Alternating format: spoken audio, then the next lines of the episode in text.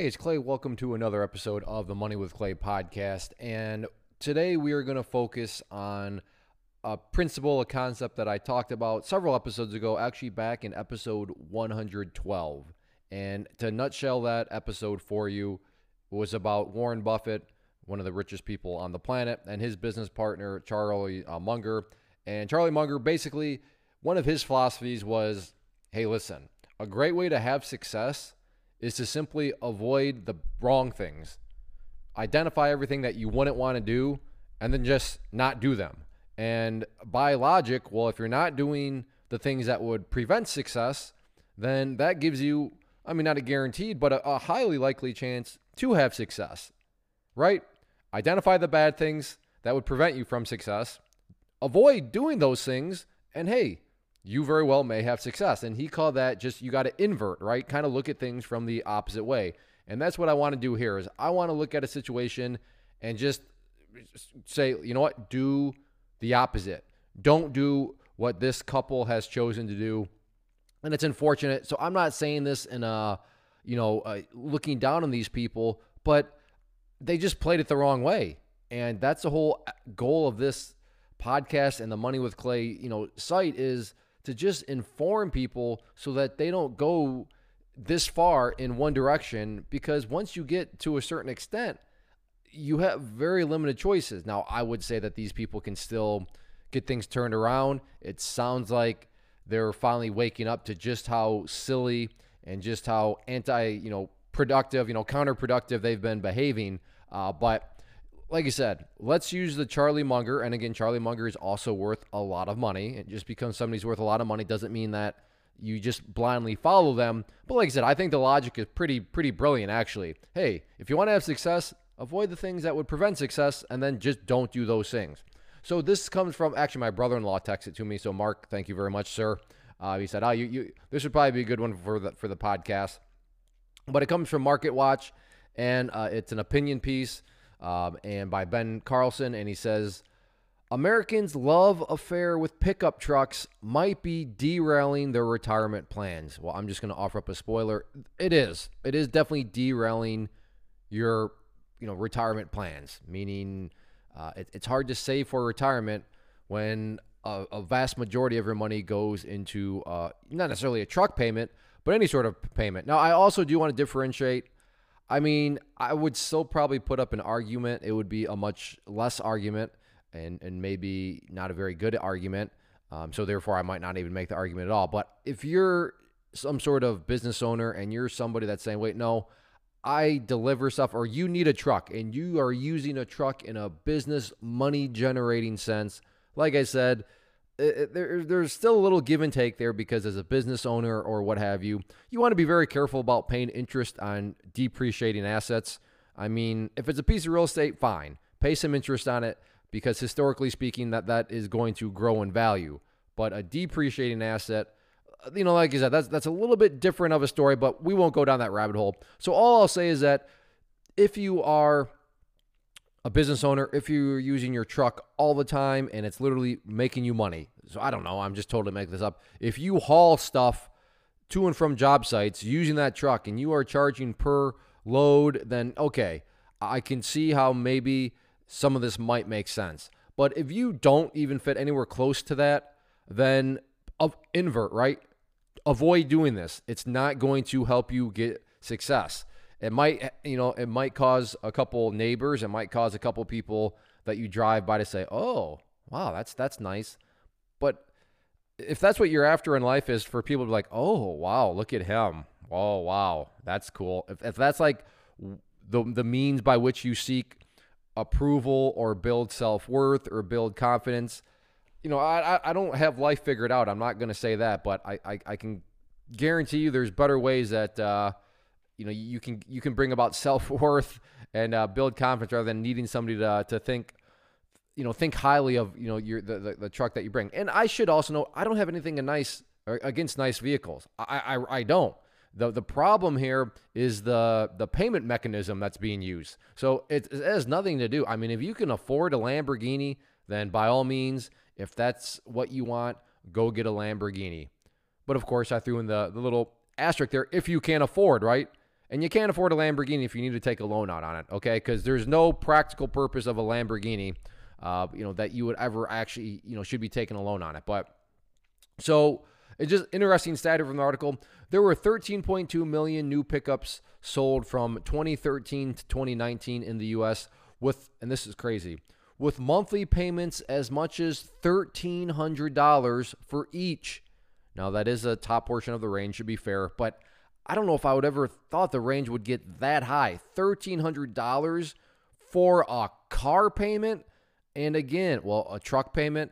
Remember, I mentioned this earlier, but this is a depreciating asset, meaning as time goes by, the truck, the vehicle is worth less and less and less. So if there was one, if you were to say, Clay, come up with a situation where it, and, and you know, as, as far as wealth building is concerned, as far as, you know, taking control of your per personal finances is concerned, come with, come up with like some scenario where it would just be basically financial toxic, like just a toxic, toxic situation. And I'd say, well, let me see. What about this? What about on something that goes down in value over time? Over that time, while it's going down in value, you have to pay interest on it.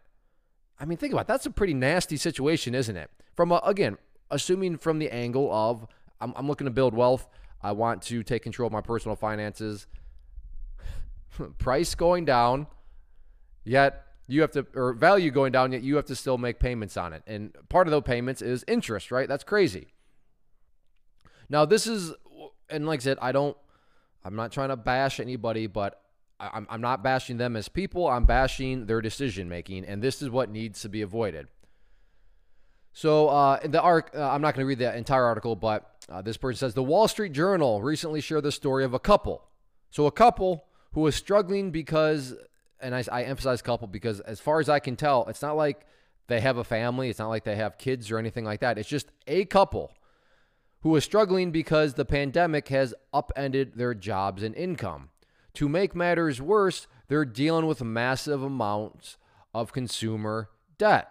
The article says, the Denton, Texas couple pay four thousand four hundred dollars a month on their mortgage, four car loans and leases, and student debt. Missus Uh, Scott White said, minimum required monthly credit card payments total about seven hundred dollars. And that's the minimum. And quick recap on how credit cards work. If all you are paying is the minimum, there is a toilet bowl that's getting bigger and bigger and faster and faster in terms of just engulfing your money. And that's if you just are making the minimum. And this statistic here is that's the minimum. The minimum. Again, the number that create that causes that toilet bowl to get bigger and faster is seven hundred dollars. Oh my, wow. That is scary, which means what they probably owe is a whole lot more than that. I'll just speculate a little bit, but it's going to be a whole lot more. If your minimum payment, seven hundred dollars. The debt was manageable pre-pandemic, she said. I, I don't know. I'd like to see how they're defining manageable. And let's just get to the point. I, yes, you want things to be manageable, but I mean, it, it sounds like it should have been non-existent. I mean, what what are these people spending their money on? Four car, I guess that really summarizes it. Four car loans, four for a couple.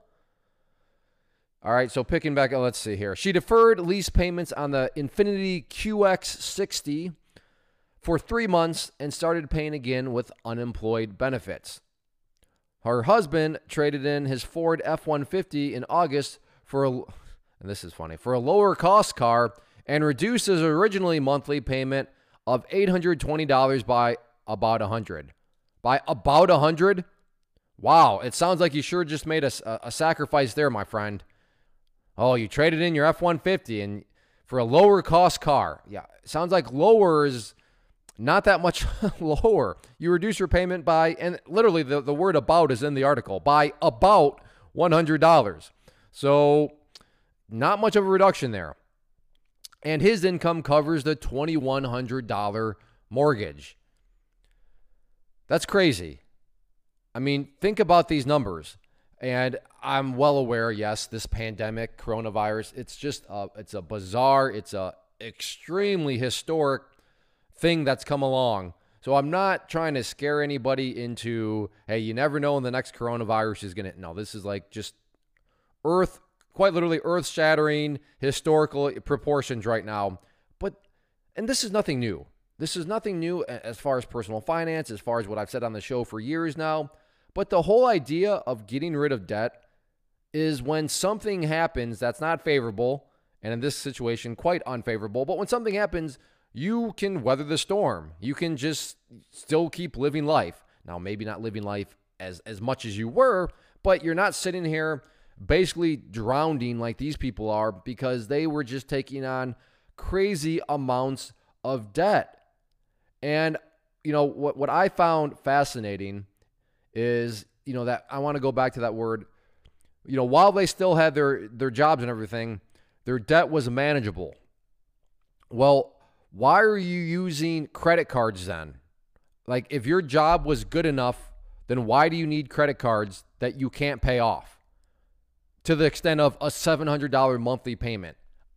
So the other thing, avoid being delusional, okay? Because I'm not trying to be disrespectful to these people, but they're delusional. When you try to sit here and say, hey, things were manageable when we had our jobs, they were, then why did you even have to use a credit card if they were manageable? It sounds like to make things manageable, you were using a credit card, which by definition means they weren't manageable, right? I get it. You can sit here and say, well, yeah, my my my job, my income pays for the mortgage, pays for the, the four cars, pays for the student loan. Yeah, so my income, it's, it's manageable. Now, granted, for other things in life, we're having to use a credit card. Okay, well, then it's just not manageable. So, I mean, delusion. Again, invert. What would be something that would help you be successful? Well, to not be delusional, right? To just be self-aware.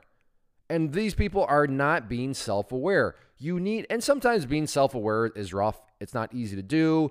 You don't want to blame the person in the mirror. But you know what? If, at least if you blame the person in the mirror, you know that that problem, while being the problem, is also the solution, which is good, right? Because if the, if the problem is some external force, external boogeyman, well, then that's kind of a much scarier situation. But in this situation, no, no, it's definitely just uh, them making some very uh, crazy decisions.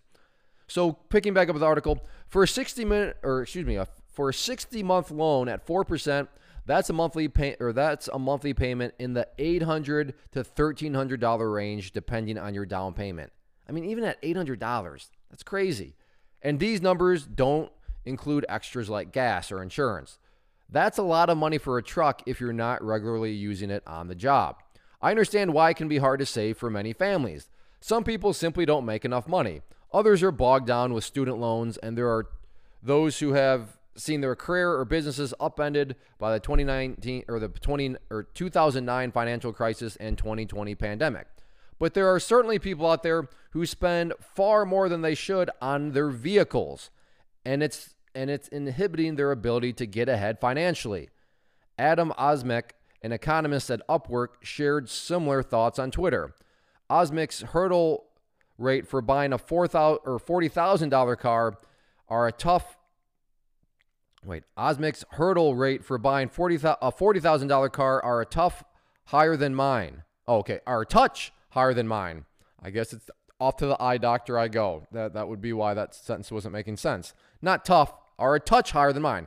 But the point remains that there are plenty of people driving expensive cars who don't have enough savings elsewhere. Exactly. So this is not saying that, hey, if you're struggling financially, you know, it, it's every th- single thing. I get it. Some people just have bizarre situations, and, you know, and, and that goes in both extreme in cases, right?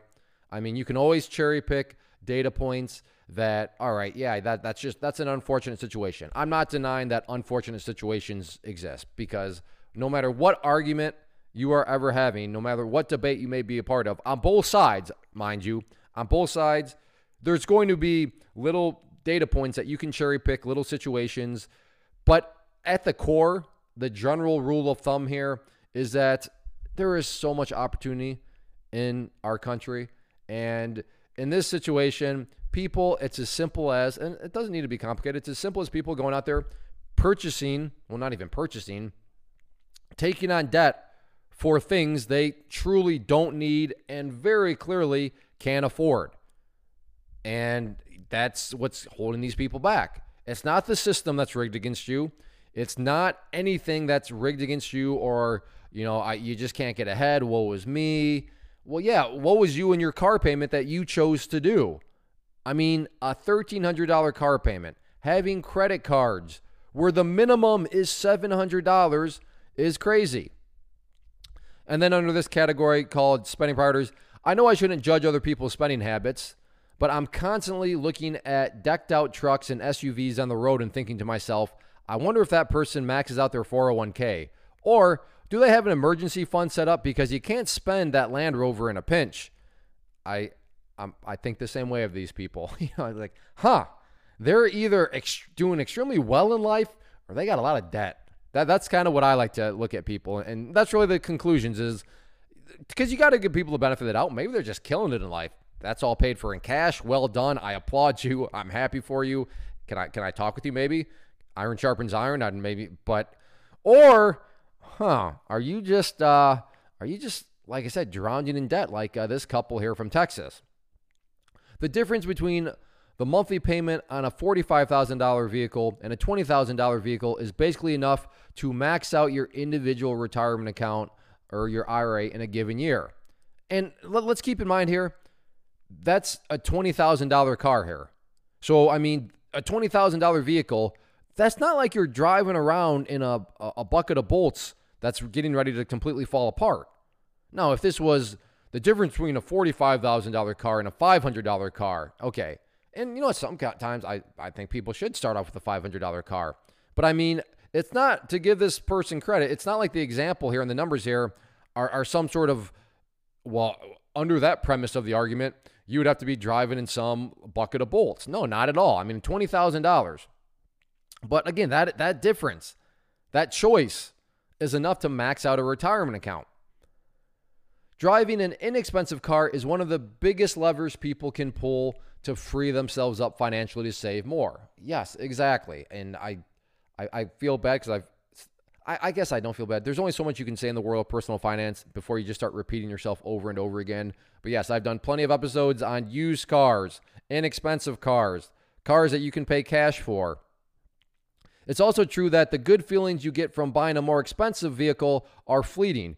Researchers from the University of Michigan studied drivers of a B M W, Honda Accord, and Ford Escort. During a short trip test as a test drive, people reported more positive feelings for a luxury brand like a B M W. This is because you're hyper-aware about all the features that come in a more expensive ride during that initial drive. Well, so, I mean, human psychology, right? Just be aware of it. And then the next part, the happiness factor. But once people begin taking the cars for longer trips, those feelings all but evaporated. The correlation of positive feelings to the price of the car was essentially zero. Once you get behind the wheel enough times, the novelty wears off and it becomes more about traffic, other drivers on the road, and getting from point A to B. The law of diminishing return. Good old-fashioned, one of my favorite economic principles out there. Yeah, that first time, the test drive, you know, before you purchase it, unfortunately, your emotions, your feelings, oh, you feel great. This is fantastic. I'm in a luxury brand. Yeah, I know it costs a lot more, but I feel great. And then, and this is, again, this is not my opinion. This is, you know, from us uh, research. Uh, so there is money spent to learn this principle here and to kind of start to figure this out, but I mean, really, it's not shocking. I think we've all been there. That first bite of that Krispy Kreme glazed donut, whoo-hoo, so good.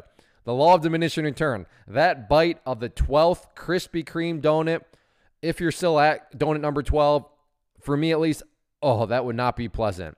That would be nasty by that point. Same thing here. So it also kind of makes you laugh. Like, did you really need to spend research dollars to figure out that, you know, the, the law of diminishing return actually exists? But it is still super interesting to know that their positive feelings about the price or the p positive feelings to the price of the car was basically zero. So in other words, at the peak, when it's decision-making time to purchase something, your emotions are booming. And then after you make the purchase, and with vehicles, it's not like you can take it back. Well, things are just dropping. dropping, dropping, you know, in, in terms of your feelings that, well, I guess multiple ways. Not only are your emotions, not only are your positive feelings dropping, so is the value of your, of your asset, right? It's a depreciating asset. That's a couple, some cruel irony there. Yeah. Despite your positive feelings dropping, it's not like, oh, well, at least your car payment drops in proportion with your positive feeling. No, nope. Your car payment stays the exact same while the overall value drops and drops and drops. And I've done this many times before, and I'm just going to say this to close things up in briefing, but the amount, and I would, I would, I would encourage you to just do this. You know, that way you can experiment with it on your own. Just run a Google search, I R S, uh, Uh, compounding interest calculator. So I R S compounding interest calculator. They, they offer a fantastic site that just makes compounding. And the, the site's pretty self-explanatory. You enter in like four numbers and just look at the number and be like, all right, if I get a cheaper car, or if I, how about this? Don't even have a car payment at all. And that would save me five hundred dollars. And enter in five, you over ten years, twenty years, that saved car payment is literally hundreds of thousands of dollars. And I'm not exaggerating either. We, it'll ask you for an interest rate. Put in eight percent. eight percent, that's, or let's just err on the side of caution. Let's do seven percent. seven percent, and that, whatever that amount is. Now, if it's fifty dollars, okay, that's, but I mean, even one hundred dollars, two hundred dollars. Well, and taking the numbers here, what happens if these people just paid for something in cash and saved themselves the, what was it, the original, I don't remember this, uh, forty-four. Oh, they never really said what the, it breaks down to, but the range there. Oh no, it's, it says, so his a payment was eight hundred twenty dollars at first. Um, put eight hundred twenty dollars in the calculator. That is going to be worth hundreds of thousands of dollars over ten, twenty, thirty years. I mean, you put it, put it at forty years, that's probably millions of dollars. And all that was is a decision to not go out there and buy, not even buy, because you're not, you're to, to rent. That's all it is, right? You're renting it from the financer, which is why, as Kevin O'Leary says, which I love, the, the most powerful people on the balance sheet are the debt holders, right? Because that they, they're the ones who own everything. Uh, until you actually pay off the debt, yeah, you're just renting from whatever you're trying to pay off. Uh, but just keep that in mind. Invert, right? Taking on all these crazy payments. Don't, or be self-aware, right? Don't be delusional. If you're not delusional, if you invert and you avoid being delusional, that means you are self-aware. And self-aware people are not gonna be like, well, we were doing just fine until all this, until the pandemic hit. Then why do you have credit card debt? Like, why? You weren't doing just fine. So just keep that in mind. Hopefully it helps. Some crazy stuff. But uh, yeah, invert, think about things, look at things in terms of, well, what should I not be doing? And then just don't do those things.